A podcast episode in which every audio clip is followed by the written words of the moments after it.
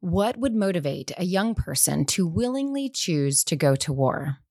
It is a question studied by historians, creatively portrayed on stage and on film, and is the question that plagues the Department of Defense as it struggles to reach recruitment goals.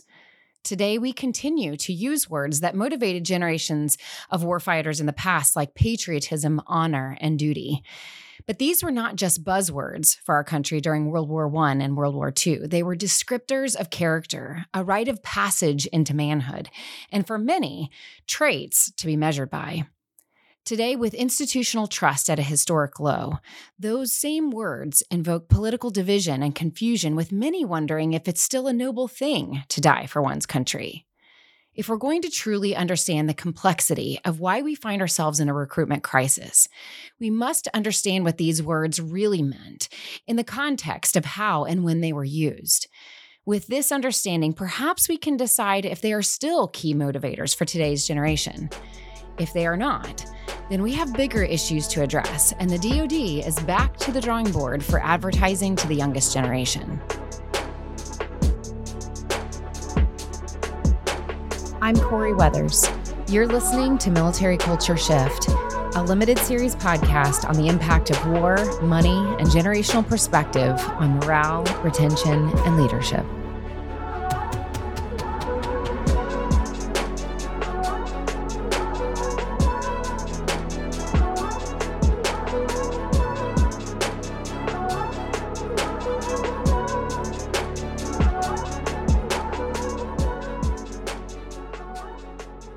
While writing Military Culture Shift, I found military historian Dr. Edward Gutiérrez, who studied the values of honor and duty for specifically the World War I doughboys, who were later labeled as the lost generation. I couldn't resist interviewing him to further the conversation on what has changed in our country since World War I.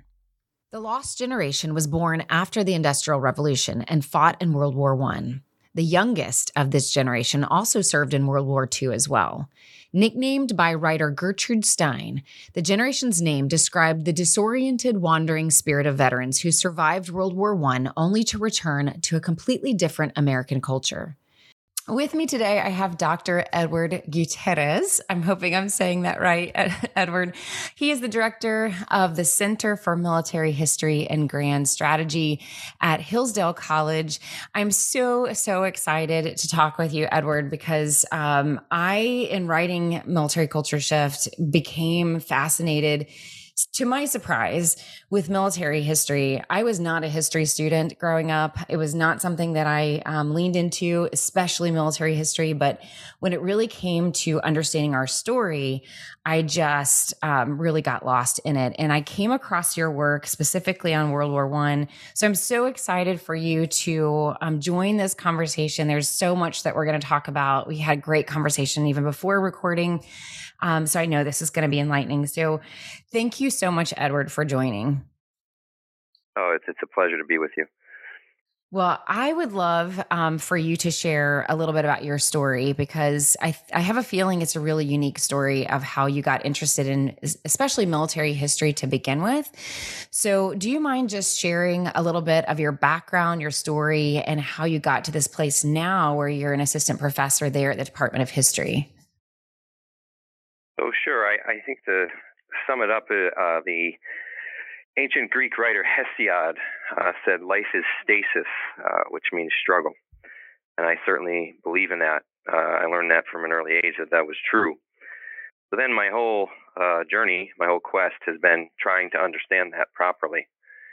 because when you, if you, if you accept that, and which you have to, you you then are able to face it better. And I think again, it's if if it's, it comes down to explaining versus acceptance, and I think that's a theme that you and I we've talked about in the past, and that what your great work is trying to do, and mine as well, and so many others is trying to uh, differentiate that because I think modernity is very keen on trying to explain things uh, versus acceptance. Uh, so that's really what I'm a student of, and what I've been my whole life. So, being a student of, I love the that phrase, "life is struggle." Um, is that why specifically military warfare was of interest to you, or have you always loved history?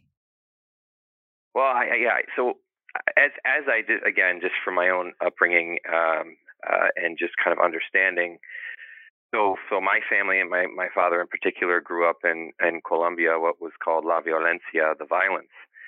And so again, it just was always a matter of, I, I suppose, uh, we could nothing in life is monocausal, but there was certainly a lot of interest in being pulled too, uh, as uh, most young men. Just uh, again, that that stasis, that struggle, and trying to understand in war and strategy uh, are are those avenues. So, and I think history for me uh, has always been uh, that vehicle because uh, Clio, uh, again, as the ancient Greeks called her, the muse of history, is again, it, it is the most instructive tool for understanding man. Because what you do is you look back. And by looking back, you get two things really, which is wisdom and humility. You don't look back, there's only one other choice. You look forward. And when you make that pivot, then you have nothing to compare yourself to. Mm. And then that's when pride and arrogance and quite frankly, very we already are disordered. Man is fallen, uh, and so you need those anchors. And what history gives you, again, no matter what, if you want to be good at anything, just as you were saying for your great book, you had to go back.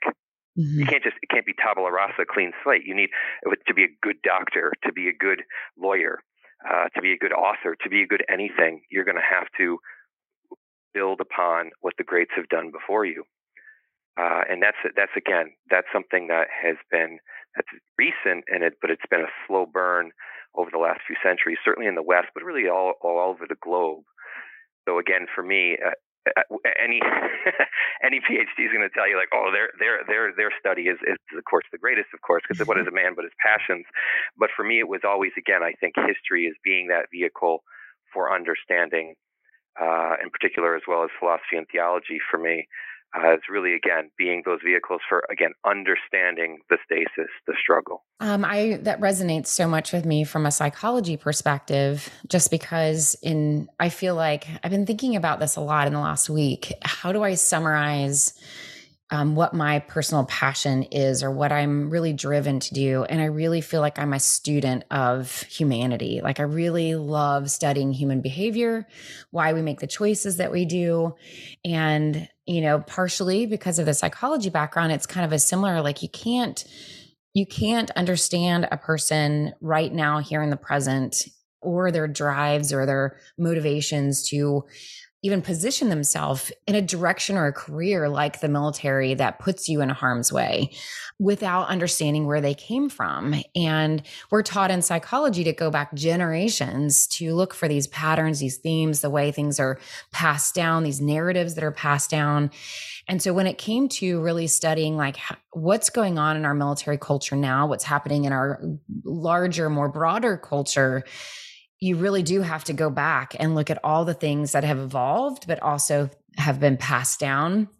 And so I came across your work when I was covering, especially like World War One era, and really what I was looking for, which is, um, I think what you were also looking into, and I'd love for you to expand on this, was what motivated. I mean, of course, the draft was going on, and a lot of people were pulled in not by their own choice, but I was really curious about what were the driving motivations of why someone would even sign up to be in the military during that time. You gave this wonderful talk, and I'm going to paraphrase some of what you were saying but it was something along the lines of that you have to understand who they were coming in in order to understand who they became. And I loved that. So would you mind sharing a little bit about why World War 1? I? I think you've written a book on this on the doughboys of World War 1. So why zero in on the doughboys?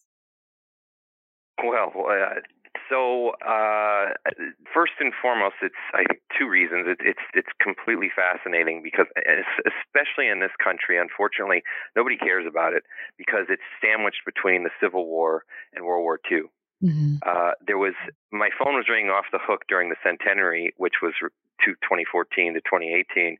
But now again, nobody except someone sweet like you is calling me because it's like nobody mm-hmm. wants to talk about it. It's, it's because I knew that was going to happen. It was is nothing like an anniversary to bring it back into people's minds. So I think it was always something that interested me was was the why no one was talking about it. But I, what first truly pulled me in was the air warfare dimension, having uh, several family members being pilots.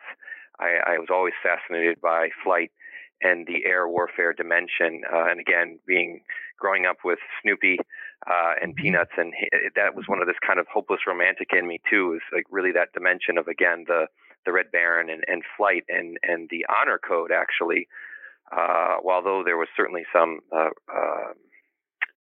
There's still again the, war is about putting down the other guy it's about killing uh, but there was a real interesting uh, honor and duty element and respect there that you saw uh, in in the air warfare in particular.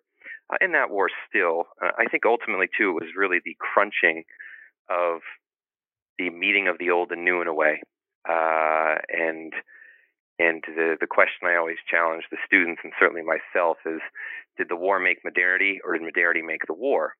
Mm. And I will tell you to go back to your nice point that you're making is modernity created the war because my of all of the quotes I found, I had 120,000 uh, these questionnaires I found that were really after action reports uh, with the Doughboys when they came right home uh, in 1919. Uh, there was one gentleman, actually, he was a, a, Canadian artillery officer, and he says more or less what you're saying. And, and I saw that pattern forming. And again, we're going back to my, as I said, my really important point about explaining versus accepting. And so what this gentleman said, uh, Dawson, this officer, he said that it's not war only makes what is already latent in men. Mm-hmm.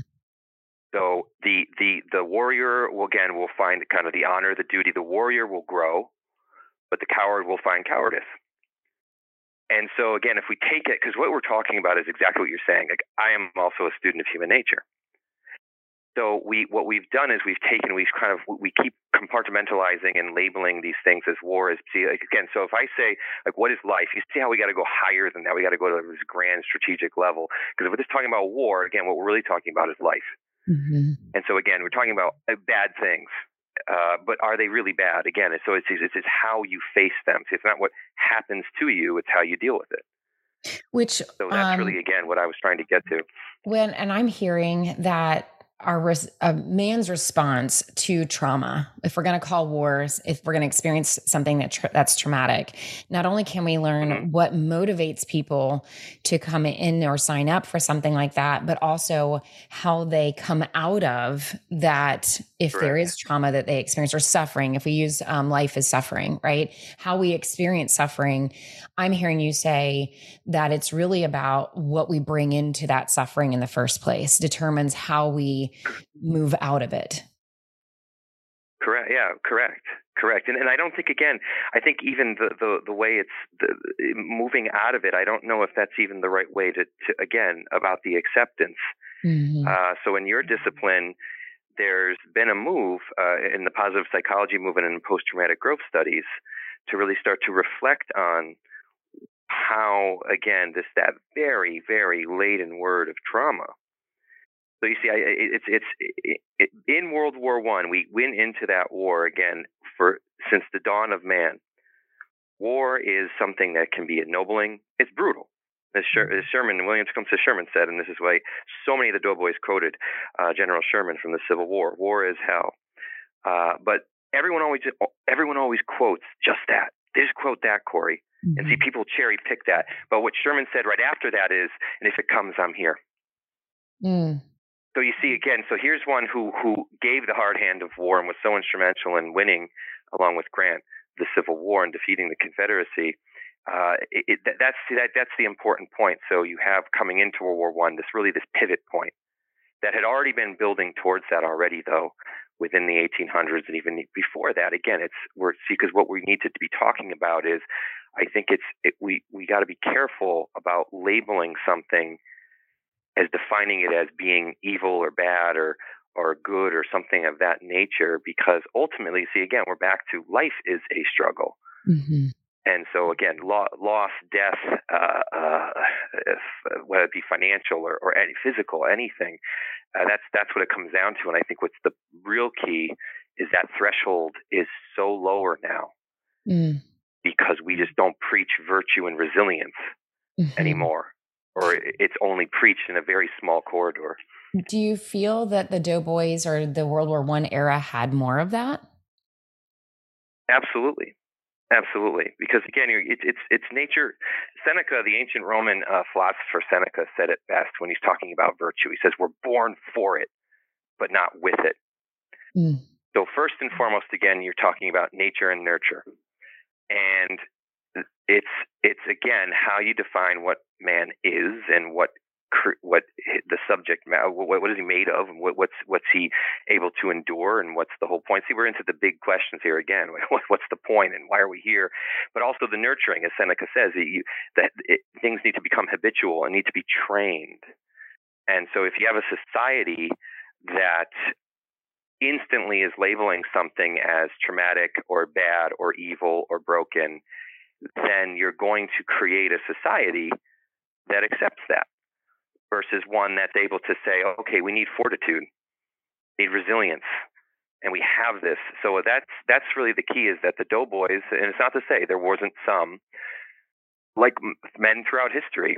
There's there's obviously, as you well know, with your specialty, that uh, everyone's unique, uh, and that so. But the important point is, if someone experiences one thing versus someone else, I've have thousands. There's thousands upon thousands of doughboys, combat veterans who saw very, very intense combat.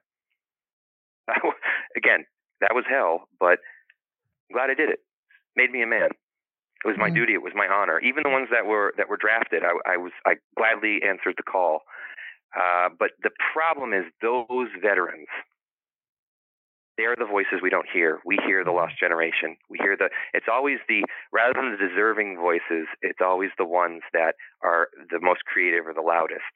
So we, we, we define the war now through the Hemingway, uh, the, the Fitzgerald, again, the lost generation, or just that narrative that we've created and constructed, which is, it was uh, it was a horrible conflict. It was destructive. It was this. It was that. Uh, and and it is, again as this kind of negative, dark uh, which is again was how we label all wars. So I think again you can kind of see the point is that we've we've pivoted in our understanding of war, but again of what is life. Well, and this is what really stood out to me about this generation or this era and why I thought it was so important to cover. And obviously, why you thought it was so important to really study is if we're going to talk about, which I definitely think we, in just a minute, need to talk about where we are today and what's evolved. But you know, when I looked back and, and I was really trying to answer the question that I was often getting from military leaders today, which is what what are the driving motivations of the current generation, especially millennial and Gen Z? And you know, and of course, in the military, we throw around these words of honor, duty, sacrifice, patriotism, and all that. But every time I would come across those words, I'm like, something has changed. Those words don't mean today what they meant before. And it seemed like, please you know, shed some light on this, but um, it just was a code to live by. And so you referenced a moment where you were going through the museum with um, looking at artifacts from the oh, Titanic yeah. as being like this key moment. So would you mind sharing that? Because I think that um, it relates to this whole idea of it being infiltrated in the culture. Sure. So I, I grew up believing that narrative uh, so it's just it, we're saturated with it. It's on so many uh, syllabi and and just how so many will approach the war. Uh, again, directors, film directors are are the the historians of, of modernity. So the the movies, if you just think of the movies of the war, with exception of 1917, which recently uh, came out, which is which is very good, a film about the Great War. But I, I grew up kind of believing that. But and it was what had happened is is and when I really dug into it, and it was the soldiers themselves, as I said, over 120,000 doughboys, and I realized, woo, I was wrong. So it was that one moment, yeah. So I, I was very blessed. I had a uh, Harry Frank Guggenheim um, Foundation. I was a, a fellow. I was I received a grant, and I was in the World War I Museum, which is in Kansas City. And across the street uh, is this fabulous old uh, train station, uh, and it has that kind of neo-classical uh, architecture, huge, beautiful building. And in the basement, they it's just I don't believe in coincidence. There was a uh, a Titanic anniversary. It was 2012, so it was the anniversary of the sinking of the Titanic. And I'm going through the the uh, really fabulous uh, uh, exhibition, And at the very end, there was a quote there, and I'm embarrassed to say, uh, as I've said many times, I had forgotten that uh, a Guggenheim was on was on the boat, and well, when she went down, and they had this quote on the wall that said, "We're dressed in our best and prepared to go down like gentlemen." And so I really dug into and studied the sinking of the Titanic because I think, again, as far as quotes kind of representing an era, that is so very true. Uh, that Guggenheim and his valet uh, were in their white tie mm. and they died. And it's important to note how orderly that the majority of men face that, and women against in general. So many of the engineers and and the electricians they kept her afloat for an extra 90 minutes. They all drowned down in the in the in below decks. Uh, the the orchestra did indeed keep playing until she went down. So you have this sense again, really talking about see what because what we were talking about is love and death, mm-hmm. and it's where you direct your love and how you embrace death. And those are so important because what you're talking about, I wouldn't even say, I don't want to pin anything on the modern generations or so to speak, because I've seen it everywhere. And I've, again, this is across cultures, across countries, race, everything. It, it doesn't age, it doesn't really matter. I think if we were to pinpoint it, I, w- I would blame it on three things godlessness, technology, and materialism. Mm-hmm. And so if I just could briefly just unpack those, I'll be as yes. as possible. I think so godlessness, first and foremost, is once you abandon God, you become God. So Dr. Kissinger wrote a great book on leadership recently. And he really concludes by saying, uh, kind of going what you were talking about, top down with virtue. Uh, Dr. Henry Kissinger says the same thing that you, you need, he says, you need something at some level in society to come together. So there's got to be something to bind it. The best for that is an absolute. Because if you don't have an absolute, you're going to pivot again away to picking where do I answer the big questions of what is what is virtue, what is honor, where does it come from? Again, like what's under what criteria are you measuring it, and where does it come from?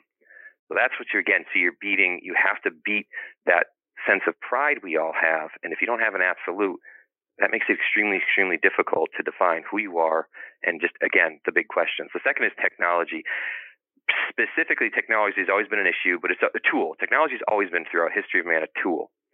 And I can use any technology to better mankind or to destroy it. The big pivot that I've seen in my reflection in particular is the cyberspace, we could just call it. So that's the internet, uh, social media, and all of that, and cell phones. Mm-hmm. Uh, because it, you again, you just just open the newspaper, open the Wall Street Journal any day, and this is what I'm saying. It's not just something in the West or in our country everywhere around the world, you're going to see people glued to that device that are living in this false world. And again, to your discipline, but in the hard sciences, we are rewiring our neurological pathways. And it also, as I said, I think going back to that godlessness is really what you're talking about. I mean, think about it. Do, does it, someone really care what I had for dinner? Or if when I'm taking a selfie, just that whole term, I'm taking a selfie. Just think about it, Corie. I'm taking a selfie at the Eiffel Tower, at Notre Dame Cathedral, or anywhere. What the selfie says is, I am more important than the event. Mm-hmm. So it's not, again, it's not just being there in the beauty of the Sistine Chapel or the Great Wall of China. It's here I am, and here I am, and see it. So it's it's this it's really it's this exhibitionism. So you can see how that ties into the godlessness. And lastly is materialism which again, it's this trifecta because Marxism in particular is what started this in the 1800s, but it's this project that started with the Enlightenment, which is the turn to the subject. You see everything. If I if if I don't have that spiritual guidance, if I don't have that the metaphysic, the again the the absolute concepts that guided man throughout his history, then I'm going to focus on everything here and that might be again the cell phone or just everything that has matter so if there's if you if i truly believe there's nothing or i don't have the kind of the really solid doctrinal concepts of absolute with religion then i'm going to pivot down mm-hmm. and so mm-hmm. you see again it's where i'm directing my love and see that again we're back to as i as i stressed our whole wonderful conversation about those choices about how we face stasis. We either explain it or we accept it. And that's going to all that the answer to that question hinges on, as I said, those three key understandings of why I think we're in we're, as you're rightly saying, why your work is so important, is we're in we're in trouble.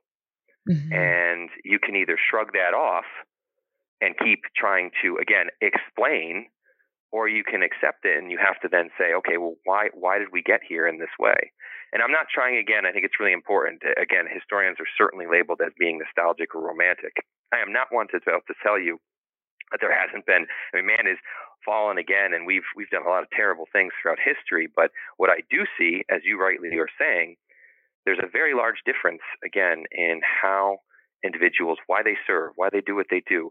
And it's not just, again, the military. We can't point all the fingers at the military. The important thing is the military is an extension of the society that it comes from, just like medical care or the White House or uh, Congress or the education system, all of it.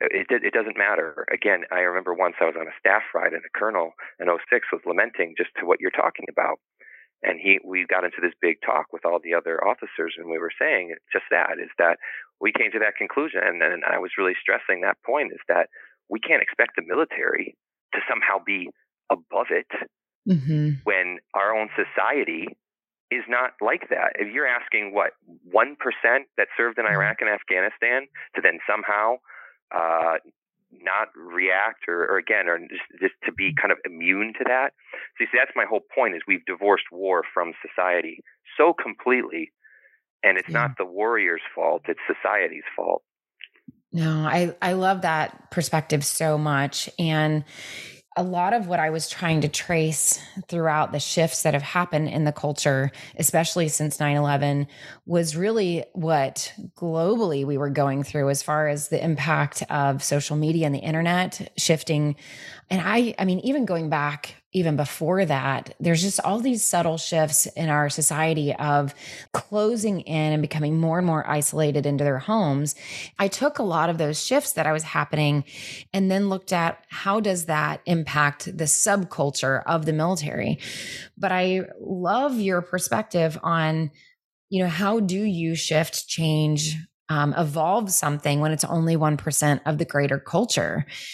So um, I kind of want to ask you what you think about that because you know, like it sounds yeah, like, well, yeah, we that, can't do anything, yeah. but like surely there is a um, how do we lead from where we are and the influence that we have personally? So I'm kind of jumping probably to what I would ask you towards the end, but what are your thoughts on the ability or our maybe personal ability to shift that somehow? Well, again, I, I, can never, I think it's important that we live in a society too that loves to pull down but never offer a counterpoint. I think if you're going to attack the position, you need to offer that position. So it's a great question. And um, eh, first and foremost, we need to go back to a way of cultivating virtue. And again, it, the problem is, as you and I have been talking, as I've said, just with the godlessness, technology, and materialism. So I, for one, would argue that it's we're fighting a rearguard action. So, for example, again, it's Pandora's jar to make another Greek reference. Once you've let something out, it's very difficult then to put it away without actually force and uh, oppression, so to speak, because you, you have to that, so it's it's a it's a tall order, but the the most important thing is is is having a culture that is much more geared towards understanding and wisdom, and wisdom again is only gleaned from the past, from your forefathers, from from tradition. Uh, it's ethics versus politics. Life should be ethics and then politics much later, but we've inverted that. It's right versus good. And so we live in a society again, it's my right to do X. So they have no conception of the do, as St. Thomas Aquinas would call it. And so there's that's it's a very again ancient and medieval kind of mindset to say something because you're going back to your great points about honor and duty. And so everyone again, if we have a, a culture and a society that believes I'm doing this or I'm expected to or I receive this because it's my right versus is it good? So, one example that for you and I, let's mm-hmm. look at our generation. You and I grew up when marijuana was illegal. Now, why why would someone not do it? See, so you have to say it's immoral. It's versus is it the law? So now we have a, a society which half the country now it's legal, and you see how that dilutes it because mm-hmm. if we're if you're basing everything on quote unquote rights, can see how those change very very quickly.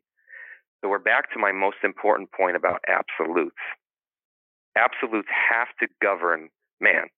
You need something above just the the the, the way times change because it can change so rapidly. Because I could, again, I could easily, with that argument, Corie, I could say, oh, it wasn't the Nazis' fault. They were just the product of their time. You see, so because again, it's like, well, they, they didn't get, they didn't understand because they're not as advanced or as sophisticated as we were. so, so, so you see that, that that's the line of argument we have today because well we're going to have we're going to be even rights are going to get even better we're going to develop even better and so to your to your great point with that nice book that the coddling of the american mind that was a co-authored i remember by a, a, a lawyer or some and and uh, your discipline again a psychologist mm-hmm. and so i think that's the wedding you kind of see of those two that see you need both is is the point too. You need you need ethics and you need politics. You need the laws because again man is life is struggle. People are looking for the majority of man throughout history and again not just in America, just in general. How do I get from A to B as quickly as possible? Mm-hmm. And so again, I keep quoting the ancients, but you see again. As a historian, uh, it, it, it, this is what Cicero said that life is uh, the choice between the ex- ethical versus the expedient. And so, again, it's the longer, harder road, which is the good road. That's the ethical road that, that Cicero is talking about. Then I can do the expedient. How do I get again? And as you said, think about it. We are in a culture. It just give it to me now. Bam, bam, bam. 15 second videos. Mm-hmm. Swish, swish, swish, swish. It's speed. It's speed. It's now. It's now. It's now. It's now. There is no time to think. There's so we. To answer again your immensely important question is I, the only way to do that is to slow down. We got to take our foot off the accelerator and start concentrating on what made man us again globally great which is the study of the past and really having a society that cultivates virtue, that mm-hmm. cultivates honor, and not to make them dirty words, but you see it's such a tall order because we're going back to again, as I said, my kind of trinity, which is that godlessness, technology, and materialism. Those are so ingrained within our DNA now that it's a tall order, but the only way that comes from, again, that has to come from society. It's the same thing as I said with the military of anyone else. It's the, we can't expect the president or any leader to somehow be above that. I mean, virtue is, as, as you absolutely said, it's top down. But every single country throughout history receives the leader they deserve because it's from that society.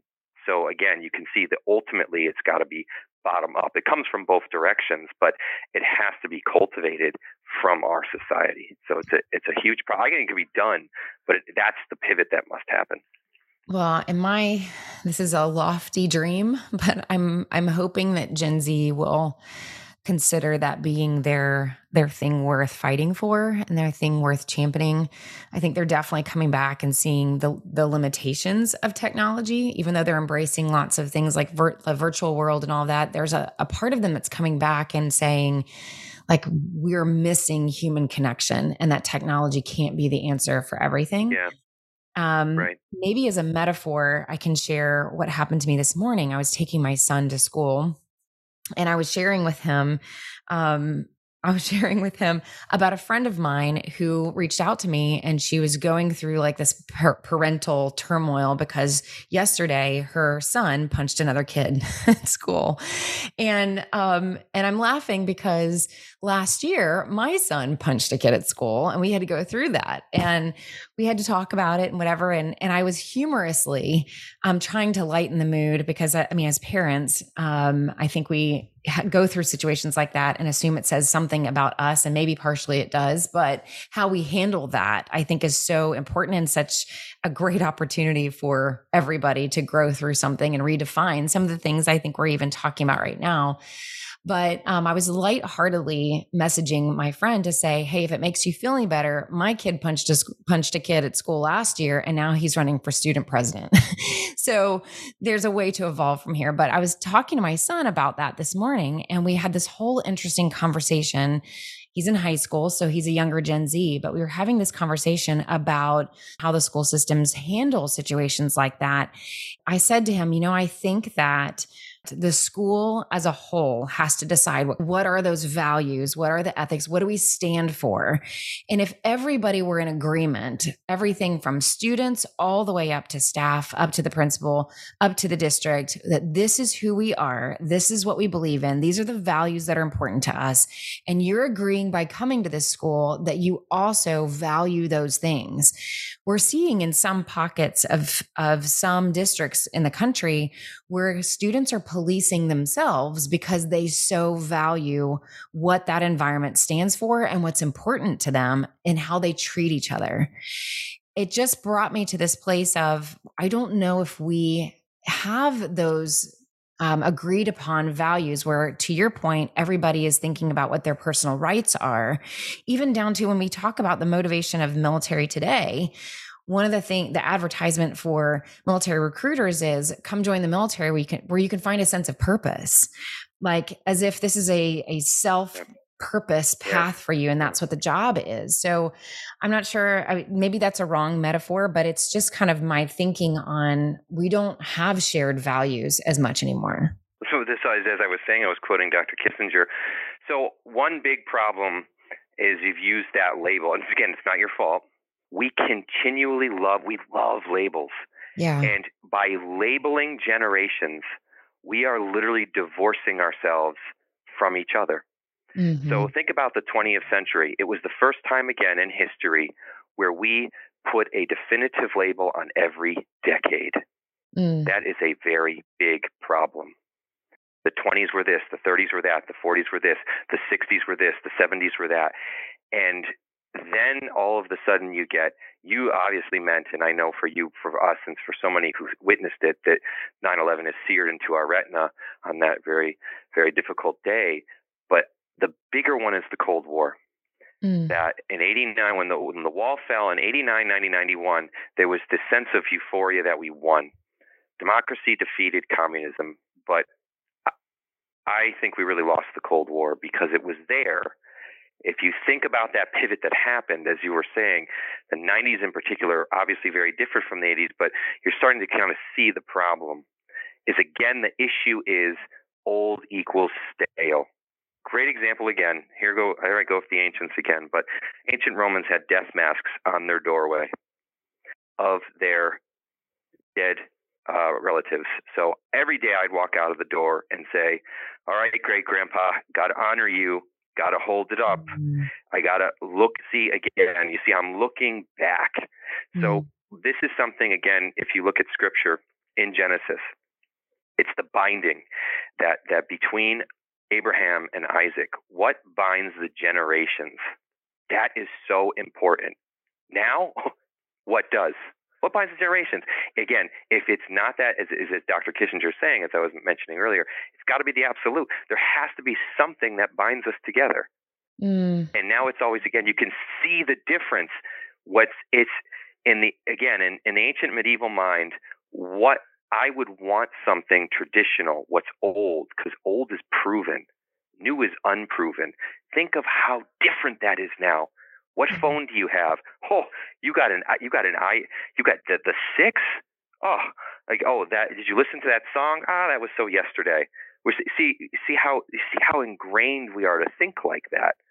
So one of the again the most important things we need to do is get rid of all of this gen labeling yeah, I appreciate us. that. And I feel super convicted about it. But I, I really do, because you answered a question that I was going to ask you coming from like a devil's advocate perspective of, you know, what if somebody is listening right now and they're saying, well, you're just part of a previous generation that has your view and you're not, you know, um, rolling with, you know, what's happening now, whatever somebody might say. And I think you answered that um, so, so wisely. And you're right. I can see how, and I'm, and I am saying right right now that I'm going to shift my language because by saying what I said, it positions this younger generation to fix everything. And for me, as an older generation, to sit back and enables me to do less when really there should be more wisdom. And I will say, there's still so much room for wisdom and mentoring. People still want mentoring. And there's wisdom. And I can hear you also saying that's part of honoring the past. But I, I do feel like what we are both saying is we've got to close the gaps between all of them that we've got to find common language common motivation um, common ability to work together and see each other's value that is for sure the biggest message that i feel like is for me at least the most important thing is to bring people together exactly because again it's just it's see this is a slippery slope. And and see we see how we're back to the most important fundamentals. As i said i would challenge anyone to then reflect on okay well what binds us then? Because that's that's the key issue. Because mm-hmm. it's going to get worse as and we're in such a very very uh, unstable time in the sense with artificial intelligence and just technology is getting more and more powerful. Well again how do you govern that Mm-hmm. We're back to the same thing ethics versus politics. I can make all the laws in the world, but if I don't have ethics, then, and, and, and again, where are you getting your ethics from? Mm-hmm. Under what source? What is the font of your code of ethics? Now, if that keeps changing every quote unquote generation, and we're back to what we'll have a generation double A, double B, or whatever it might be, you see, there's where the, the binding is not happening Mm-hmm. And that is a the biggest issue right there. Is we all, as I said, any ancient or medieval is going to be able to relate to their grandfather or their great grandfather. And especially with 1% serving, where people are more and more disconnected from the warrior culture. Yes. Whereas before, people exactly. knew a grandfather, knew an uncle, a brother, someone who served. Um, and I think with the time that we have left, I just want to reflect on that for a second. We you've talked, we talked previously um, before this call. We talked about just suffering and detachment from the warrior culture, and that not, not necessarily being taught in the everyday life. Um, and so, can you share a little bit about how you've seen that evolve? We've, as far as not just suffering, but being willing to embrace being maybe a warrior or I mean, you said in the very beginning, talking about, um, I think you were referencing just men in particular leaning into or being pulled towards war or suffering or strategy, that sort of thing, as being more of an everyday thing than I, I feel like we're experiencing today. Oh, sure. I, I think that, again, if we just use your great analogy with your son, uh, where I went to school when I was his age, boys' bathroom was a war zone. yeah. When you went to the boys' bathroom, get, you're going to get jumped. right. Uh, now, uh, some could say, see, so see, see, again, you see how we're back to we're at the strategic level here because then you have to say, well, is that a good or bad thing? Mm-hmm. I mean, mm-hmm. nobody wants, everybody wants the golden road, mm-hmm. of course. But at the same time, see how we're again, we're back to the explanation versus the acceptance. And then it's a matter of, okay, what are you going to do about it? So I can say, well, again, boys, boys, boys fight. Everyone fights though. And so mm-hmm. then it's a matter again of how you see we're back to those really important fundamentals of the big questions: what is life? What's the point? What? Why are we here? And those, if you can't answer those, as you said, as you nicely started this, as you and I were both agreeing, we're students of human nature. Uh, but those, again, those those questions have to be answered with with uh, with the past. With, with, because if again, the the issue here is if you take the modern viewpoint that we're somehow progressing and getting better and better, it really then becomes a question of why even bother? Why even bother? Because well, well I'm going to be outdated uh, in ten years, so mm-hmm. or even less than that. So why again? Like, what's the point? So see, that's it's a very it's an impossible position to hold because it just implodes upon itself so I, I, again, I think that the the kind of it, it all kind of again stems back to the really the important the, the big lessons of of life, which is facing what life is. And as I started with Hesiod, I think it is it's stasis. And once you accept that, you're going to realize that man was built to endure, and he's built to suffer. uh, and that's just life. I mean, it's just, it's, it's, that's part of the challenge. Because if you don't have any challenge, then you, you're never tested, and it's uh, it life's very different. Uh, I could give you one good reference. Uh, Christine de Pizan, she was probably the first kind of a lot of people like to say she's the first modern writer, but she was writing uh, uh, during the time of the Hundred Years' War against France and, and England. And she writes uh, so much. She wrote for women of guidebooks, but also just men. She wrote on chivalry. She was she was brilliant polymath, and she was really saying very much what I'm saying too. And she, she was saying, ladies, we're in the time of war, and this is an immense time in France of suffering.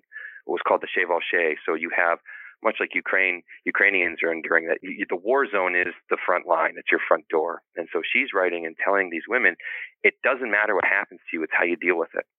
So you see, she's taking that absolute standard that again we have to take because otherwise the, the alternative is it becomes situational. Well, then there's okay. No, I I can't handle this because this happened, or well, it just it depends on on this situation. It's not writing it off suffering or or or uh, or anything of again the badness of life, but it's again it's so important to understand how you face that and how you face it is going to be determined again by those high level questions to answering. What's your worldview? Mm. How you again how you approach life is going to approach how I face war, how I face death, how I face going into the boys' bathroom when I'm your son's age. Mm-hmm. So I think like that's really the important point. Well, I think this is important for everybody listening, especially if you are parents, if you are, um, I mean, really, if you're just taking a look at your own life and going through whatever struggle you're going through right now, whatever you're facing, I think it is asking ourselves those hard questions. And then as parents, what is it that we believe as parents, and how are we instructing them with that common understanding of how do we move through suffering?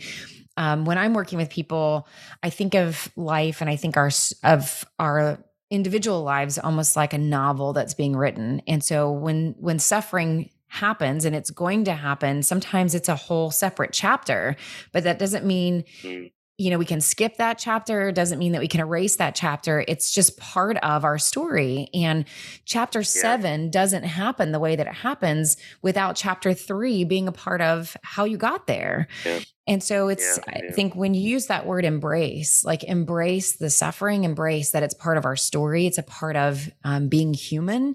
And I hear you saying we have to decide what we believe about suffering and believe about um, God and technology and uh, materialism and all of that in order to move through it with wisdom, but move through it with maturity um, so that we do have something, I think, to pass down. Um, I think in closing, my last question for you you are teaching.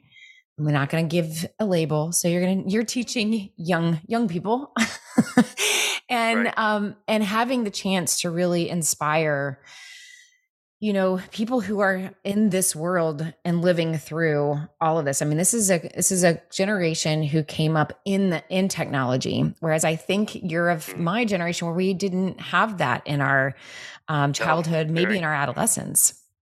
So how are you teaching these kids these students to go out into the world? And what are you seeing their reaction being well, again, it's it's it's it comes down to a question of caring. Uh, it's as I tell uh, any student, uh, if if you don't care, you can't expect me to. Mm. Uh, so that's really the important point. Is that uh, the conversation we just had? I'm sure there's going to be lots who disagree with that, and uh, but a lot who I hope will would agree and, and would read your work and and would in, embrace that and start to reflect on maybe I need to rethink uh, and refocus the lens on what's really important.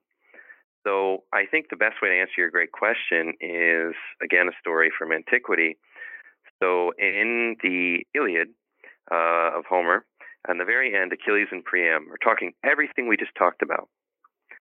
And Priam is devastated because his son Hector is, is, has died, not to mention so many other the Trojans.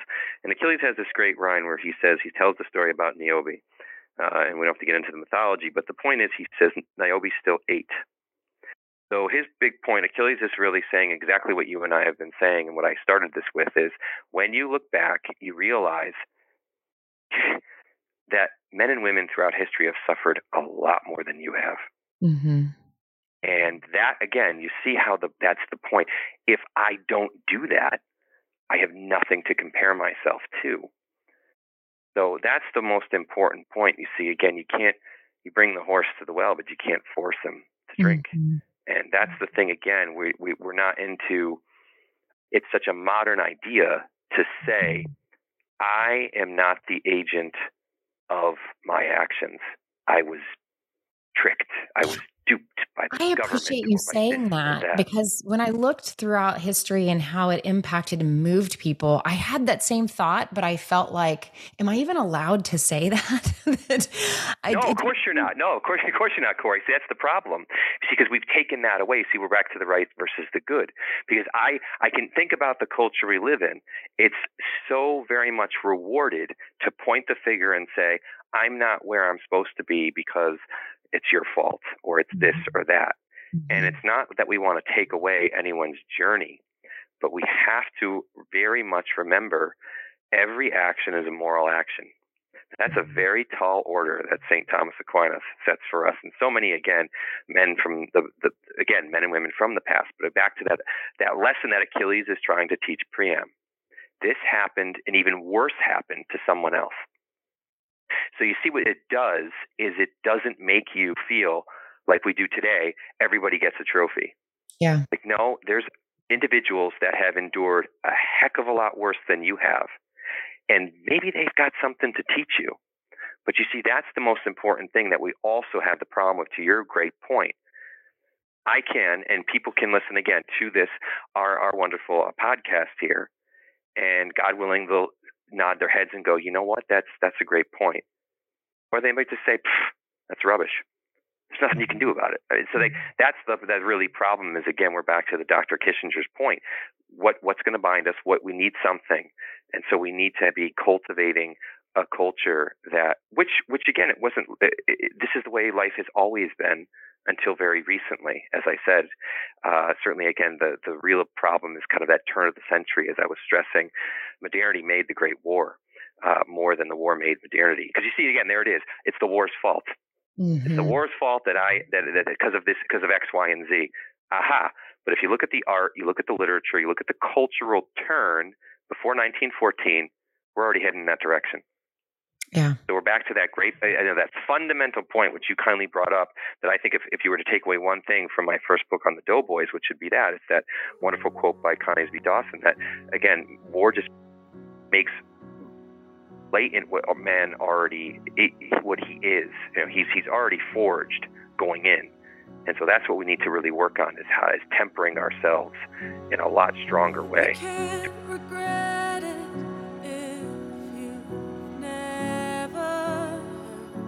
And people don't realize what they have. They bitch about it. And then nowadays, I am so upset that the things we did and the things we fought for and the boys that died for it, it's all gone down the drain. Our country's gone to hell in a handbasket. We haven't got the country we had when I was raised, not at all. Nobody will have the fun I had. Nobody will have the opportunity I had. It's just not the same. That's not what I boys, that's not what they died for.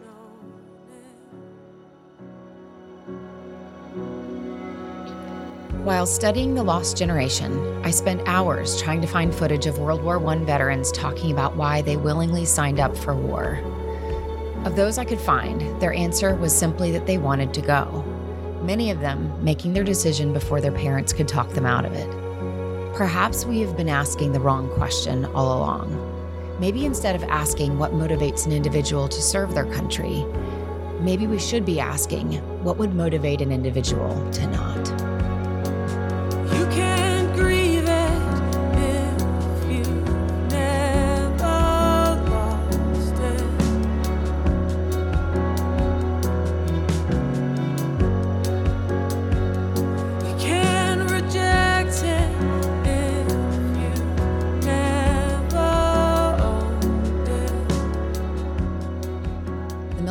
Culture Shift podcast is sponsored by NewRez Home Mortgages and written and produced by me, author, speaker, and military clinical consultant Corie Weathers.